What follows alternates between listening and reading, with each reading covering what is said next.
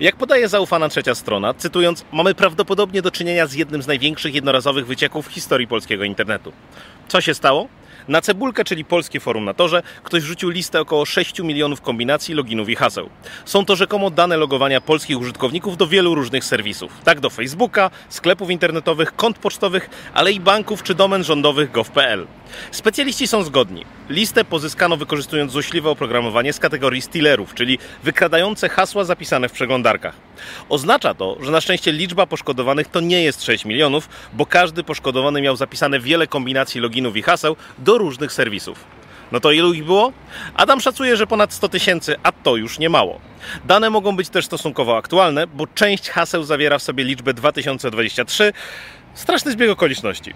Jeżeli chcecie ułatwić sobie życie w kwestii pamiętania haseł, skorzystajcie lepiej z dedykowanego menadżera haseł zamiast tego wbudowanego w przeglądarkę.